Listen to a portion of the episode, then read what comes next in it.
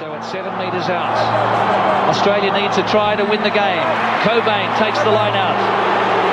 Australia trying to drive ahead. Gregan again. And Larkham. Kefu. Today Kefu! Did he get it? That's the match winner! That is the match winner! Kefu will never score a more important try. And look at the Wallaby players. That is the green result they wanted. It's a heartbreak for the All Blacks. And here we are back with the Running Rugby podcast with our wrap-up episode for Super Rugby A U. That's it. It's over. One last game down there in Canberra at G I O Stadium. We saw uh, Brumbies coming off that bye week. They looked hungry, and a Reds team that maybe maybe a little bit too nervous being on the big stage here. Um, it was a closer game, closer than it seemed watching it at times, but we have to congratulate the Brumbies, our Super Rugby A U champions. Yeah, the Brumbies came out super strong in this one, uh, particularly early on in the game. They they just blew the Reds off the park. They they played their steady game, but they, they were quite aggressive in attack. And the Reds just had this this nervous, almost overhyped energy. They they clearly had a lot of build up through the week. Their social media was overrun with supportive uh, grams and, and messages from various clubs around Queensland. Everyone was right behind them, and you know that's really, really positive. I thought that was a really good little package from their social media. Um, but you just feel like a, there was a lot going on uh, for them. Like they reportedly they trained pretty hard as well. Uh, they had the extra game. Obviously, Brumbies fresh after two weeks off. Sorry, two weeks of, of preparation, and yeah, they they just had some uncharacteristic Uh, errors and ill discipline early on, stuff that we thought had eliminated from their game. It's just let them down early on. They couldn't get any any grip on the game in the first ten fifteen, and the Brumbies just made them pay. And, and they, like you said, Arch, it, it felt like it was more Brumbies in this game for a lot of the eighty minutes. Uh, the Reds did well to hang in there, but they were just they were just maybe a bit uh, overawed by the occasion, I think. It doesn't take much, though. If you're a couple of percentage off, you know, whether that be through fatigue or, or whatever, um, you know, at this level, you'll pay for that. And you're right. They, they were they stayed in the game at least, and the margin in the end was only five points. So, you know, it is a credit to this young team. Um, I think they'll be better for it next year. And I think we wouldn't be too hard-pressed to say maybe they'd be the favourites for, for next season if it was still the same format. So I think overall, you know, I've been proud of the Reds' effort. I think, you know, it's hard to win in Canberra. We know that. And I think the Brumbies are just so well prepared. They're the best. They have the best system, I think, in Australia in terms of a franchise here. And the Reds not far behind. I think they've come a long way in the last three years. Um, and that investment by Brad Thorne has really paid off. So I think that's something we need to recognise, because they were a long way off three years ago, two years ago even. Um, they were taking on plenty of losses, and that's really turned around now. I, I think... It's such a credit to Australian rugby that the Reds have been able to do that, and I think that it's really going to benefit the Wallabies with a lot of these young players. Um, but yeah, I just think it was probably a year too early for them. Speaking of young players, the Brumbies made the bold call to bring Noah Lolesio back into the starting lineup after almost six, seven-week absence. Um, but he slotted straight back in, and he didn't take a backward step in this game. He set up a couple of tries and earned himself the M V P overall in the game as well. Yeah, he was this- great.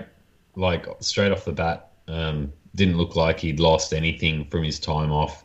Uh, again, probably been very close in training and, and uh, recovery from his injury. Uh, just slotted straight back in there and looked much more threatening than Bailey Kuenzle has at any point in the last six weeks. Um, like serviceable replacement and the sort of guy you love having on board to make sure you, you know you can you can carry some of the load in the other players on your team, but they just look much more dynamic with Noah, and and he thankfully he looked really fit. Like, he didn't look like he was having to hold back at all. He looked like he was fully fit, running around, and and that's a great sign when he gets in the Wallaby squad. Yeah, I was going to say, like, he didn't have any sort of hesitation. He was firing passes. His kicks looked like he was striking everything perfectly. Um, and I think that's, again, a credit to the Brumbies. They held him back a little bit maybe. Maybe he could have gone a couple of weeks ago, but they wanted to get him exactly right, and it paid off here.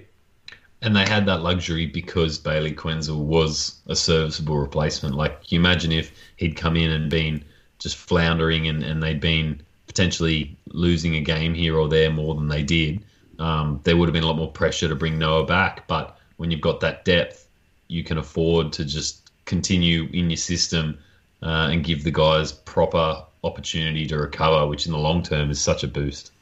And that's reminiscent of the Crusaders model again, where if you have an injury to, say, back in the day, Dan Carter, Tylan Blendenor would come in, or, you know, more recently, Mo'unga, and then you'd have Mitch Hunt for a period there filling in. And that, that really works well. There's They train to that system. They know the system so well. And even if you're pretty inexperienced, you can come mm. in and play with confidence, and that's what Bailey Kuenzle did. And I think he was quite impressive on his own merits. Like, I think... he probably outperformed expectations a yeah. little bit too.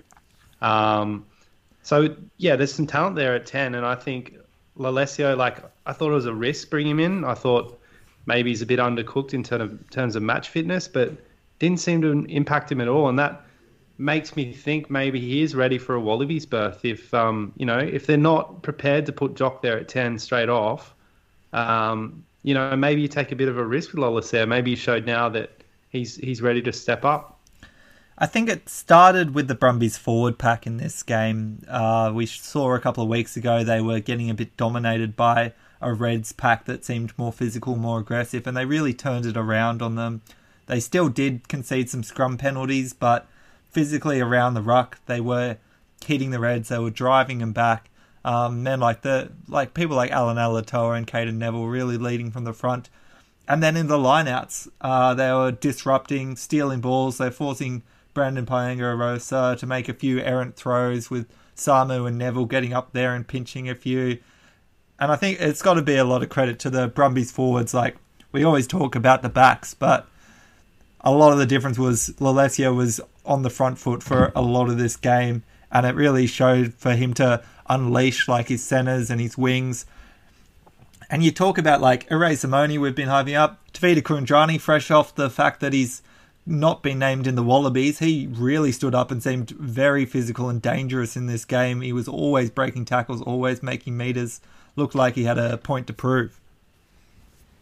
Yeah, and I think he did. And I think he he may have, you know, opened Rennie's eyes a little bit back to what T K can actually do. Um, thought he was great. And another thing I want to touch on, I think McCaffrey was interesting. They started McCaffrey at six over Valatini, mm. um, particularly against a quite a, as you just said, Arch, a physical Reds pack.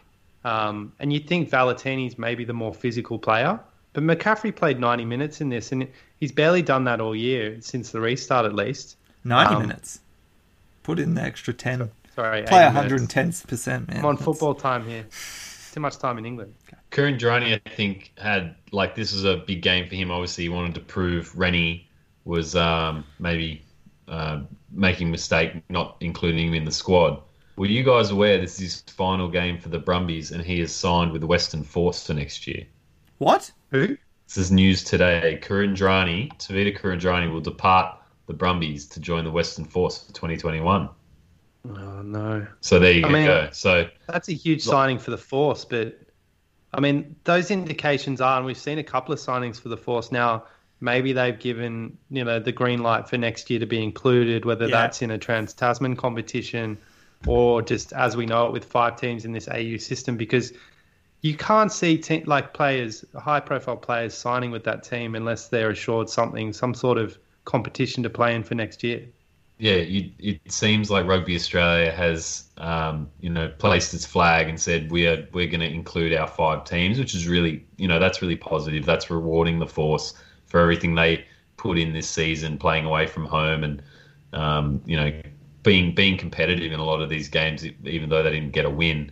And like we saw Kyle Godwin, who I thought had already signed for the Waratahs, obviously not paying enough attention. He is signed with the Force. Ian Pryor, another couple of years with the Force. Now T K, we find out, is signing with the Force. Like these are these and are real Tom Robinson players, as well. Like and Tom yeah, Robinson, Tom, that's yeah. right. Well, there's so, your combo you know, they're, right they're bringing, there. They're bringing Wallabies in. Yeah, they're bringing Wallabies into the fold. Guys, however, guys not making the the Super Rugby, sorry, the Wallabies cut. Interestingly, but um, yeah, like that's that's an interesting sign. It sort of uh, foreshadows maybe what twenty twenty-one has in store. Mm. I could I could see it making sense with T K in some respects, given um, Ikitau, is that how you pronounce it? Who's been selected in the Wallabies. Um, he's seen as uh, potential, you know, long-term thirteen. So T K is really taking away from his playing time, and maybe they're ready now to make that transition to a younger player in the centres after, what is it, nearly ten years of service by T K. He's yeah. been a real stalwart at that club. Yeah, twenty twelve as a winger, overlooked um, elsewhere. One of my favourites as well. I, I mean, I wish him well. I hope he still sticks around in Australian rugby for the next few years, because I think he still has a lot to offer. Um, he's had a few of these um, situations where he hasn't been selected before, and he's made his way back into the team, so I have no doubt he can do it again. Well, it's interesting you say that, because I feel like we may not even have seen the last of him for twenty twenty. Um, going to the red side, and they did cop a few injuries in this one. It was starting off the game, a few drop balls, a few uncharacteristic errors, a few high tackles, um, which we'd seen sort of disappear from their game for a couple of weeks after um, previously being a problem for some of their players. Daugunu getting a yellow card. And yeah, Salakaia-Lotu going off with a concussion, not returning to this game. And maybe even more worrying, Jordan Petaia um, looked very dynamic in the first half and was looking set to score a try for the Reds when he just pulled up a little bit sore. You saw him grab sort of these hip flexor before he had the presence of mind to still flip the ball out to Harry Wilson to still guarantee the try. But he tried to finish off the half, but then didn't return after half-time. And the, the latest news is that's a hip flexor injury, and he's going to be out three to six weeks. Um, so you've got to think that that means he's not going to New Zealand, which might open the door for T K to rejoin the squad. Yeah, that's really unfortunate. But Petaia has proven, we'll talk about him again a bit later, but he's proven to be such a talented attacking player, so dynamic. It's just the way he moves, um, you know, running his lines and, and stepping around players. Like, he's just got that um, natural ability, that elusive um, like movement, and it's like his body can't keep up with what he's trying to do. And just he seems to have these little injuries that just that just limit him. Um, it's such a shame, because he's he's just looked so good as on his comeback trail.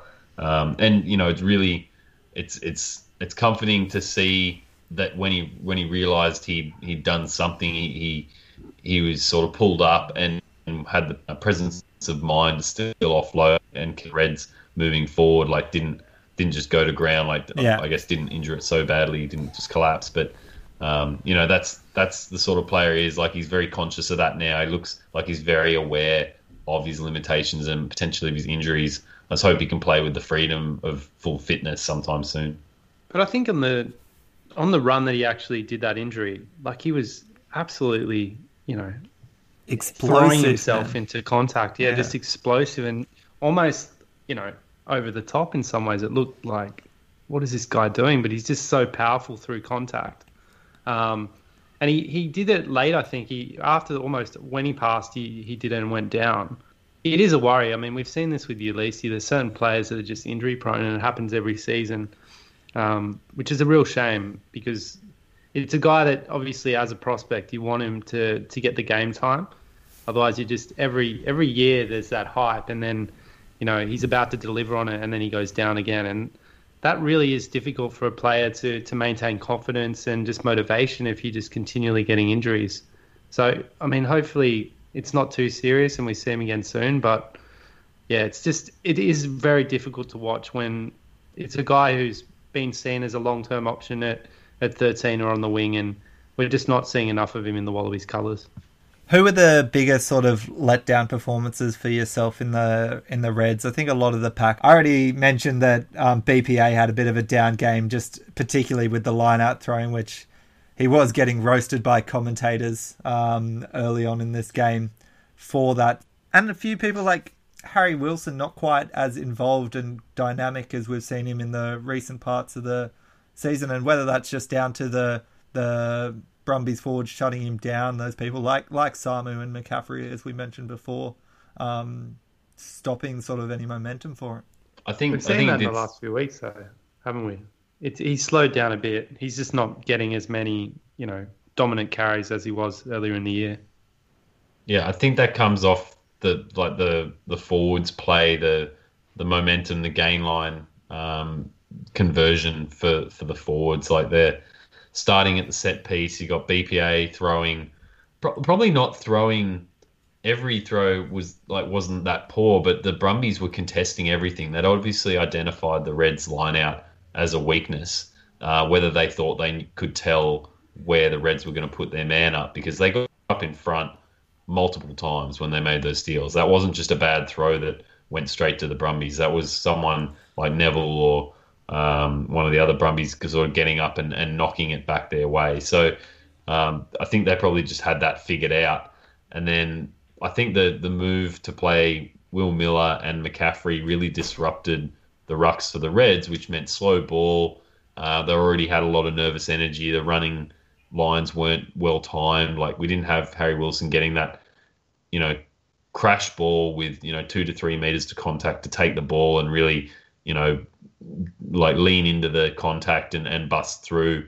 Um, there were very few offloads for the Reds, like, except when people like Daugunu were breaking out and throwing insane, like, dummy offloads, one hand reaching the ball out and bringing it back in.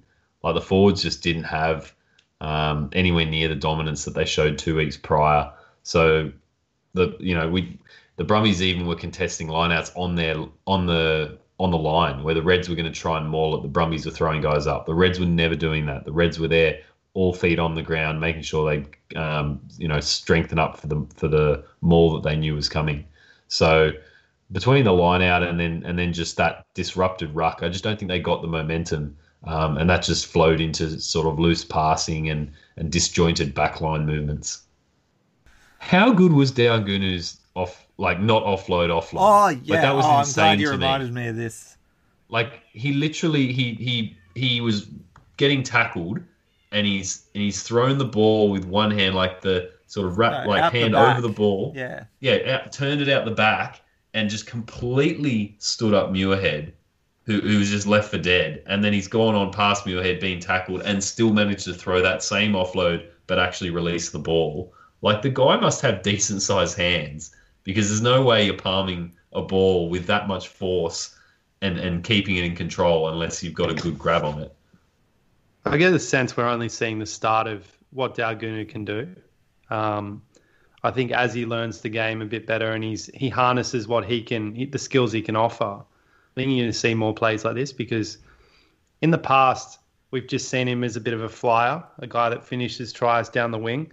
But this year particularly he's been injecting himself through the middle more, um, probably just learning off the things that Marika does so well, as, uh, who's who's someone who has a very similar game as we talked about. So I think he offers a lot.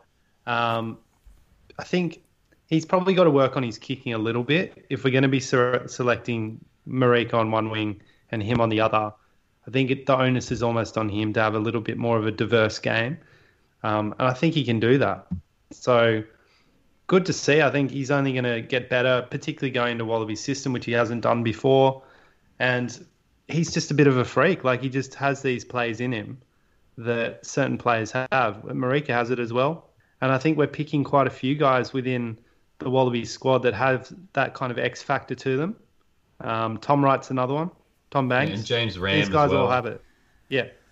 So, excellent to see.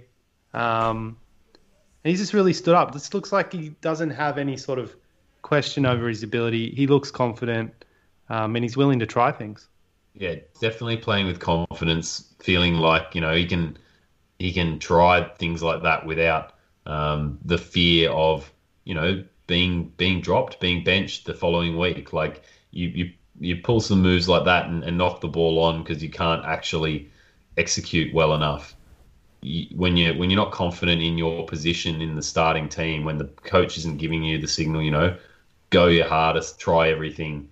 You're going to be there next week, even if you, even if you miss a few. Like that's that's not the sort of thing you try. So he's obviously very confident now. Um, I hate to say there's there's two things the commentators have said in this coverage of Super Rugby A U that seem to have rung true. um, and, and I have to give them credit for. And, and one of those was, you know, seeing seeing Daugunu as a potential Wallaby. I honestly didn't see it at the start of the season, but he has absolutely shown that out uh, over the season. And the other thing which I thought um, was very true, and it's you know it's been said many times before uh, to a to a team who's been been uh, maybe achieving for the first time the real heights and, and getting into the finals of footy, but to for the Reds to lose a game, to lose a final before they can win one, I think it's it's another learning experience for this young team, and I think it's a necessary one. Like, it's so hard, like we said, to go to Canberra, be the underdog uh, in a final, you know, extra game through the week. Like, that's that's really tough, and and they've been they appeared overawed by their build-up, but they'll be so much better. And next time, if they have to do this again, they'll know exactly what they need to focus on. They'll they'll be able to cut out the noise. And I mean, it was already a really competitive and really entertaining game. So um, just more more experience for the Reds, this young side. They're going to be great for a long time. Do you agree with uh, sort of a lot of rugby media sort of saying that the Brumbies have broken their Super Rugby title drought with this sort of win, and saying that no. they've broken the drought since yeah for sort of sixteen years? This is this is a different competition. It starts from now. It's not you can't compare it to the broader competition and say, well, this is the same caliber of trophy. It's not. I agree. But it's still important. It's yeah. an important trophy to win. And it meant a lot to them. And let's remember what this format is and why it's come about. Like, this is a special year, and perhaps it'll be the same next year. But this is a standalone thing in some ways. It's it's a new format, and we've got to treat it with that respect and not try and construe it into something that's that's greater than it is. Yeah, absolutely. Like, the the way they should be framing this is the Wall the Brumbies have been strong, consistent for a long time. And it's that, you know, the culture down at the Brumbies and the, the systems they've got that has got them to be the top of the Australian yeah. competition. And this is this is the, the inaugural year of this Super Rugby A U, maybe the first and only year.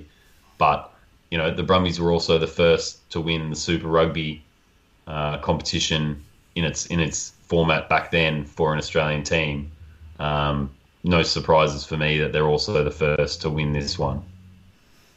Yeah, and it's the same with the Crusaders. Won the New Zealand version, um, recognised as the best team in New Zealand, and that's what it is. That's all it is. Um, you know, whether we have these insular competitions next year and then they have a playoff, like a, a champions playoff yeah. Yeah. Um, across the different nations, then you really know who's the best. But until then, you don't really have a, a you know, particularly good idea of who would win between, say, the Brumbies and the Crusaders. It might be quite a close game. We just don't know. Absolutely. So we I already mentioned that Noah Lolesio ended up with man of the match uh, for this game. Standout player. I think there, there are a couple of players on the Brumbies side that probably could have got. I thought Banks had an exemplary match as well. Seems to have got back to his pinpoint sort of kicking for touch and penalties, not afraid to go for the line, which I, I very much like to see. And they also announced the M V P of the Super Rugby A U. And it brings us to our own set of awards that we're going for. The M V P, as per um, Super Rugby, was Taniela Tupou. But we have a whole set of award categories, guys. So welcome to the Running Rugby Awards for Super Rugby A U.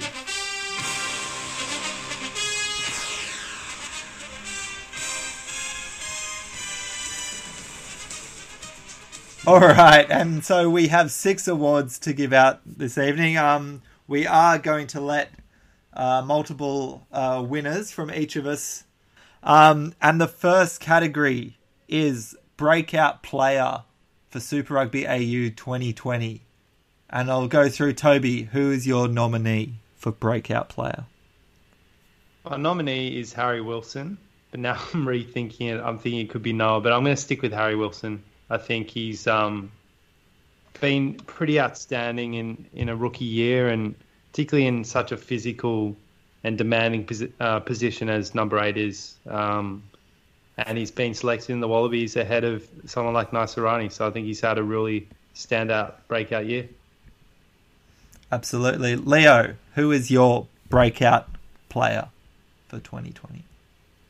I had I had a number of people who I thought had a pretty impressive year, whether they were rookies or, or otherwise, just, you know, really leading their team in their position, securing their starting spot. Um, maybe it's the beauty of the start of a four-year cycle. We're seeing a lot more players uh, getting a run and after a bit of an exodus. But for me, the, the standout uh, among that group that I had in mind is Tom Horton. So Waratah's hooker com- came from complete obscurity at the start of the season, uh, beat out Robbie Abel and any other contenders at the Waratahs, which you may not think is a whole lot, but when you go from being essentially a Sydney uni, um, you know, shoot shield level player into the Waratahs, and now is seen as the clear um, Waratahs top hooker and, and makes it into a Wallabies extended squad. Like, that's really impressive. He's, and I think he's actually, um, you know, he's, he's got quite good prospects going forward as well. Wide-ranging player, really involved um, in the back line, in attacking moves, showed some good skills, re- reeled in a couple of really wild passes that uh, had to be pulled in with one arm. Um, I think just, you know, lots lots more to see out of him in, in the mould of a Dane Coles, quite quite skillful and, and quick in the hooking ranks. And for myself, uh, we already sort of have sung his praises. It's a guy that, as Leo mentioned, the commentators have got hot on this year. I was trying to hype this guy up for the last couple of years because um, I saw s- something a little bit special.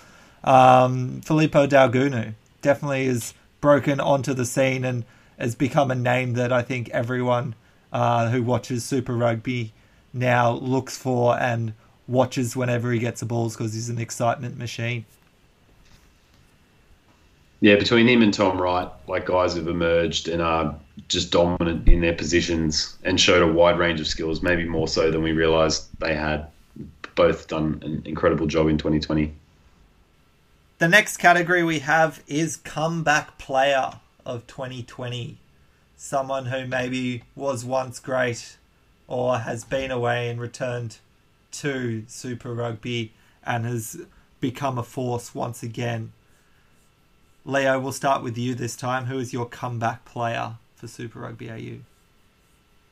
Uh, again, a player we've already spoken about, and I may get to pick him every year based on his uh, unfortunate run of injuries, but Jordan Petaia, um, just, you know, until this weekend where he really looked like he was uh, in some real trouble injury-wise, has come back in. He's been brought back in gradually by Brad Thorne, brought in off the wing, back into outside centre. It's where we spoke of him really highly last year pre-World Cup and hope to see him um, playing there for the Wallabies in future. But you can just tell he's, he's a class above and, and he's done so well to come back uh, into the game. It's so unfortunate he's picked up another injury now. Um, but, you know, he's he's he's come back with absolutely, you know, zero, zero hang-ups. Like, he running, running freely prior to this injury, just looked absolutely dominant. For myself, Um, I wanted to put Pete Samu's name out there.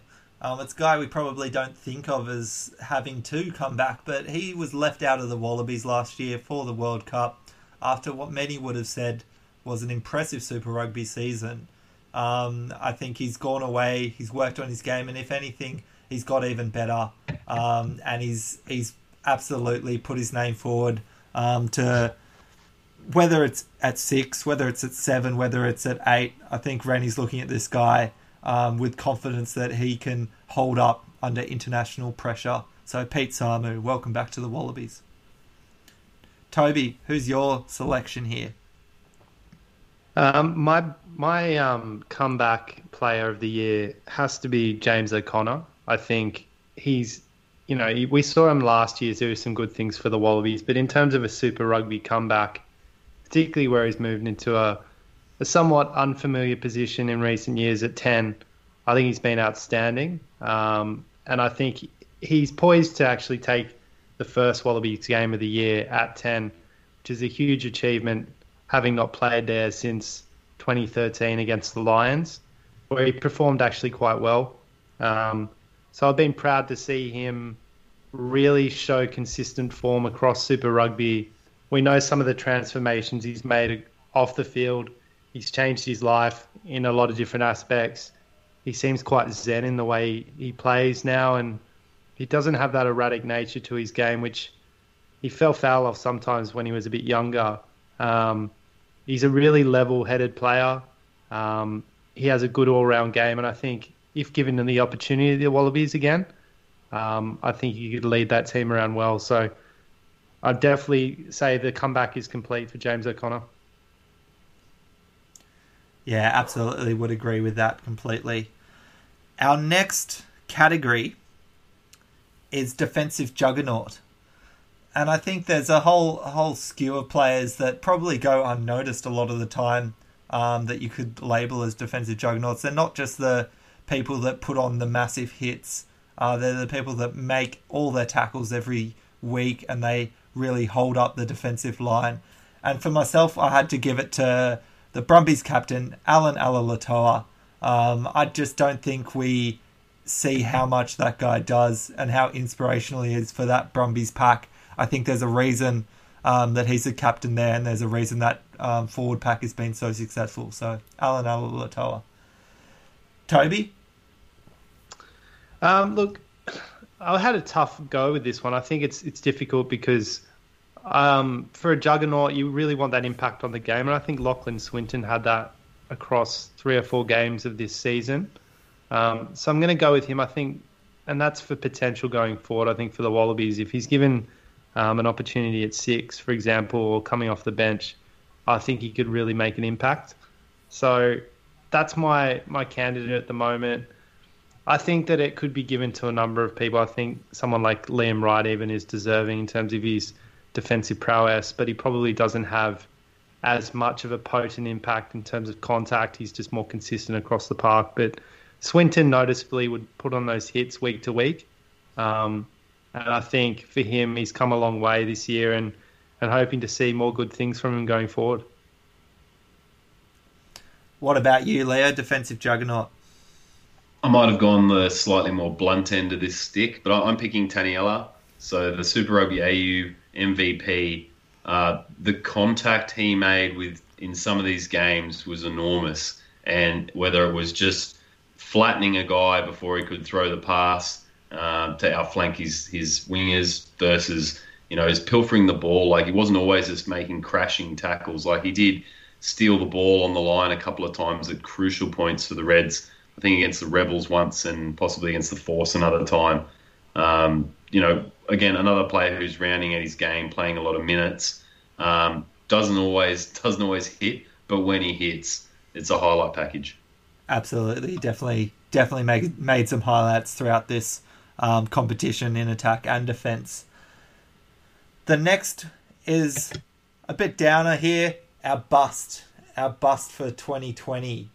Leo, who is your bust for twenty twenty in Super Rugby? So someone we heard a lot about at the start of the season and, and had been hyped up a whole lot um, was Mark, Marky Mark, as the as the commentators called him, Mark Nawaqanitawase.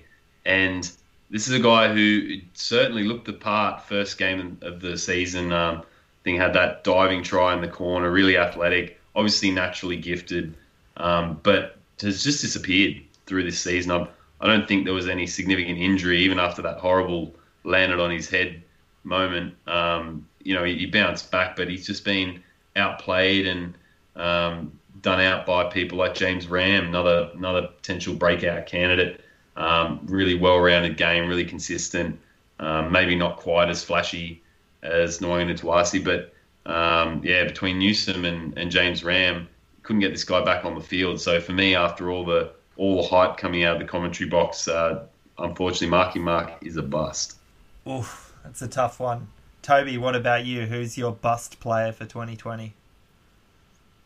Um, another Tars player, which I think he didn't receive as much hype, perhaps, you know, before the season, but he was, you know, still a, a big signing at the time, given his history in N R L. I think Tepai Mauroa has been relatively disappointing with the opportunities being given. And granted, he, he was probably given less opportunity than Nawaqanitawase overall. But I think the fact that he wasn't able to make his way into that twenty-three as often as we probably thought he would Um, and he was touted as someone who could fill in at centre um, and bring some experience to that position.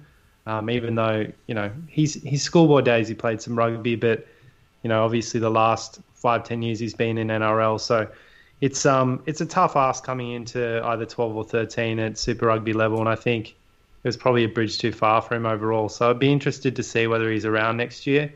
Um, but again, it's it's probably a good representation of the Tars picking N R L recruits that perhaps aren't quite ready. We saw it with John Falau. Um, we see it here again. And it's it's been that way over the history of the Waratahs last twenty years. Nathan Blacklock, Tamana Tahu, the list goes on. Um, I'm just, you know, I wonder who will be next, really. Um, but, yeah, a little bit disappointed with him. I, I thought he could bring a lot more, and maybe he's more of a back rower than a centre, but I'm not sure we'll ever really get to see that.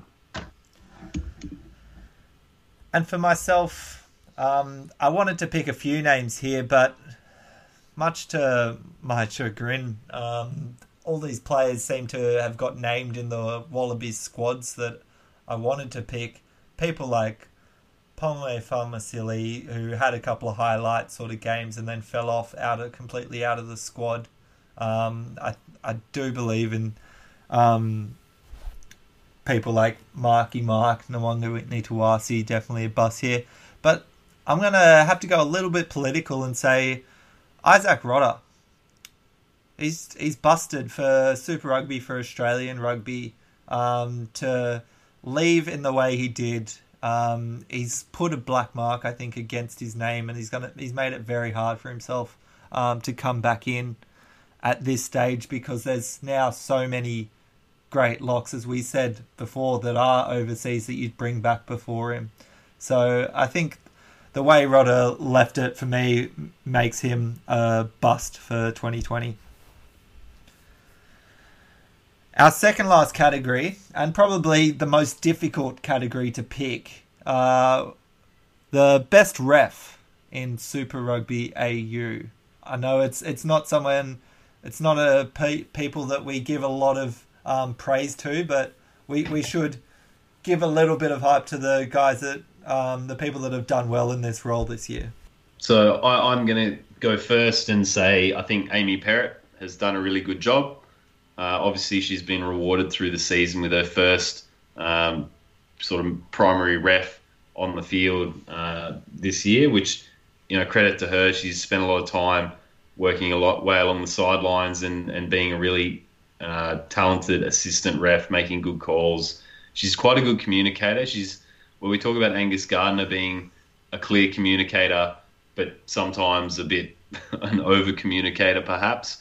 Um, I thought when she did take control in, in that one game this season, she was uh, sort of hit the right balance of discussing things with the assistant refs and just making a clear decision. Didn't drag it on, didn't turn into a school teacher, and didn't make a whole heap of uh, really horrible hashed calls. So Uh, I'm I'm going to give my vote to Amy Perrett this season. I hope we see more of her next year. Yeah, I would I would endorse that, and I think that's a milestone for Super Rugby, um, particularly in Australia. And I think overall the, the refereeing I haven't been overly impressed with. There's been at times with Nick Nick Berry, um, you know, just frustration. Um, who's the other guy? Dermot, been you know, ended my tether with him as well at times. And I think, you know, for someone to step up in, you know, it's the same as a female jockey in the Melbourne Cup. It's it's a big thing. And I think um, for her, hopefully that leads to, you know, the opportunity to coach, uh, sorry, to, to referee at an international level as well, because I think she, she'd be up to it. Absolutely. And it's always um, nice to see. I think I only saw two weeks ago that the U K were having their first female sort of line judge Um, in an official match for the Premiership there. So it means that Australia is sort of charging ahead um, with this, which is which is great to see. I do have to give props though. If there's one ref that I'd choose um, out of the refs that were available in Super Rugby, you, I'm still going to choose Angus Gardner overall. Um, he is still a class above the rest, and it, it makes sense why he's uh, there. International ref um, he's known to be, and why he gets the big games, whether it's uh, in the Rugby Championship, Bledsoe Cup, or in the Six Nations. Um, so Angus Gardner there. But we'll move on to the final category, and I know this is the one everyone wants to hear.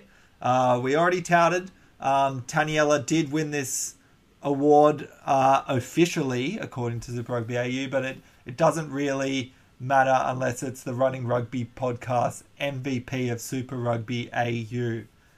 And we'll go to you, Leo, first. Who is your M V P? So I don't think this would surprise anyone. Um, massive raps on him all season, not just as a player, uh, not just in his position as being a dominant open side flanker, but also as a leader.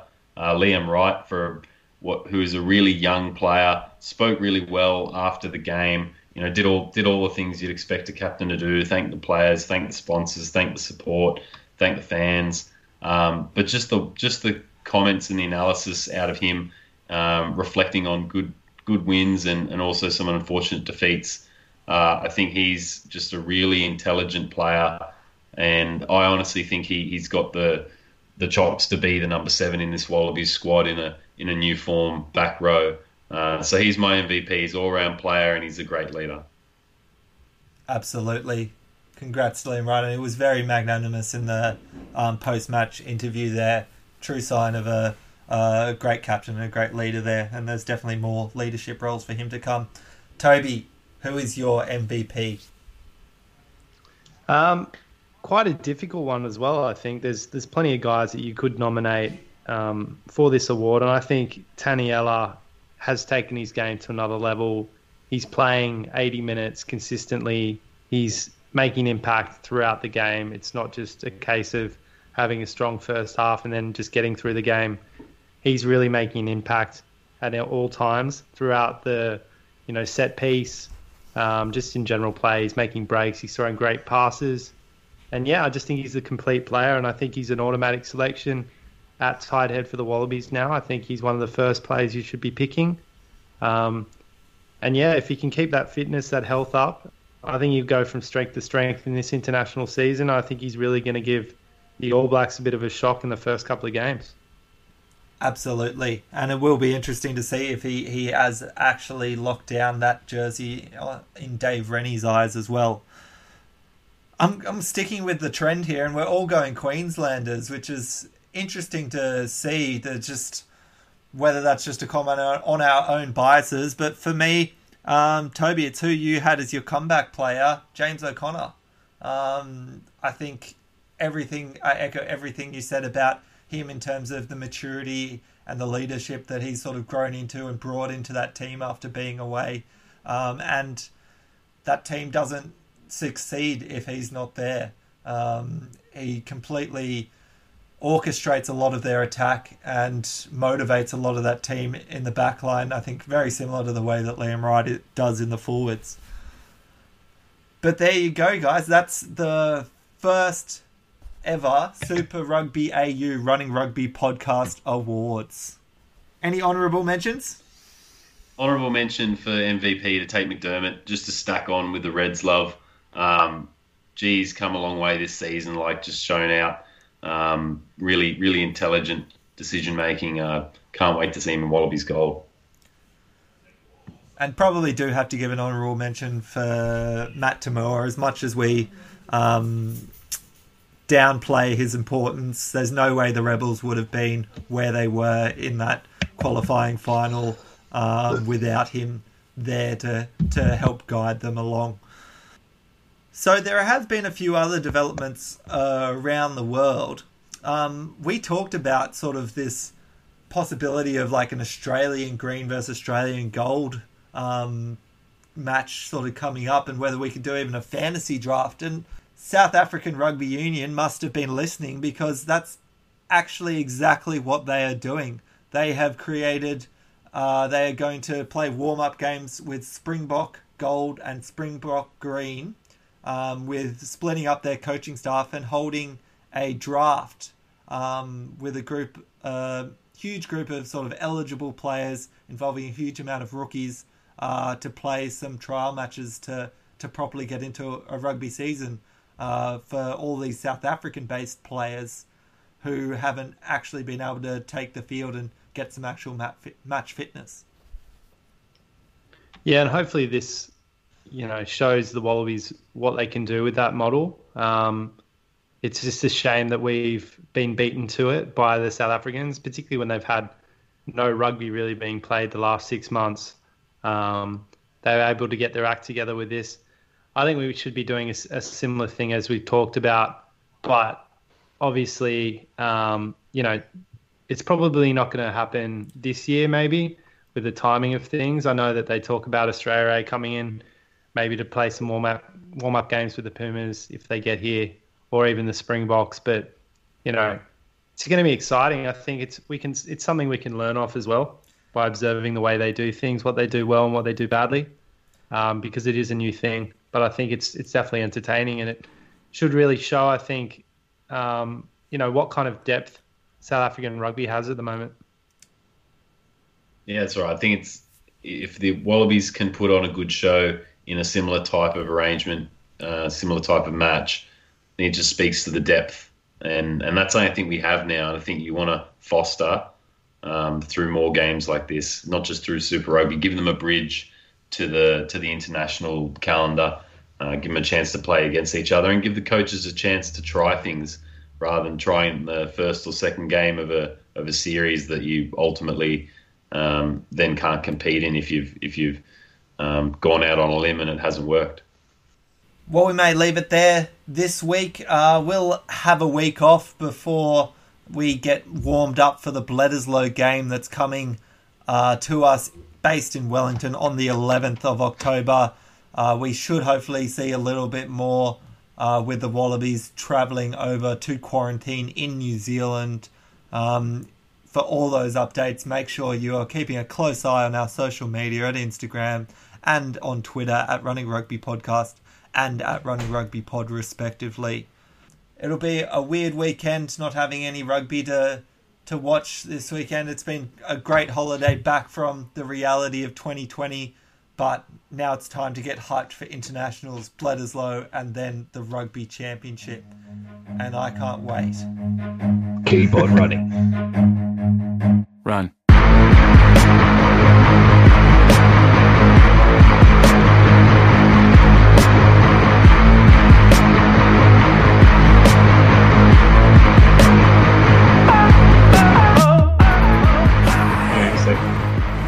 Hello, Taff. Is this a butt dial? Yes, this is a butt dial. Taff, can you hear me from your butt pocket? Hello? I think I just found out how we're going to end the show.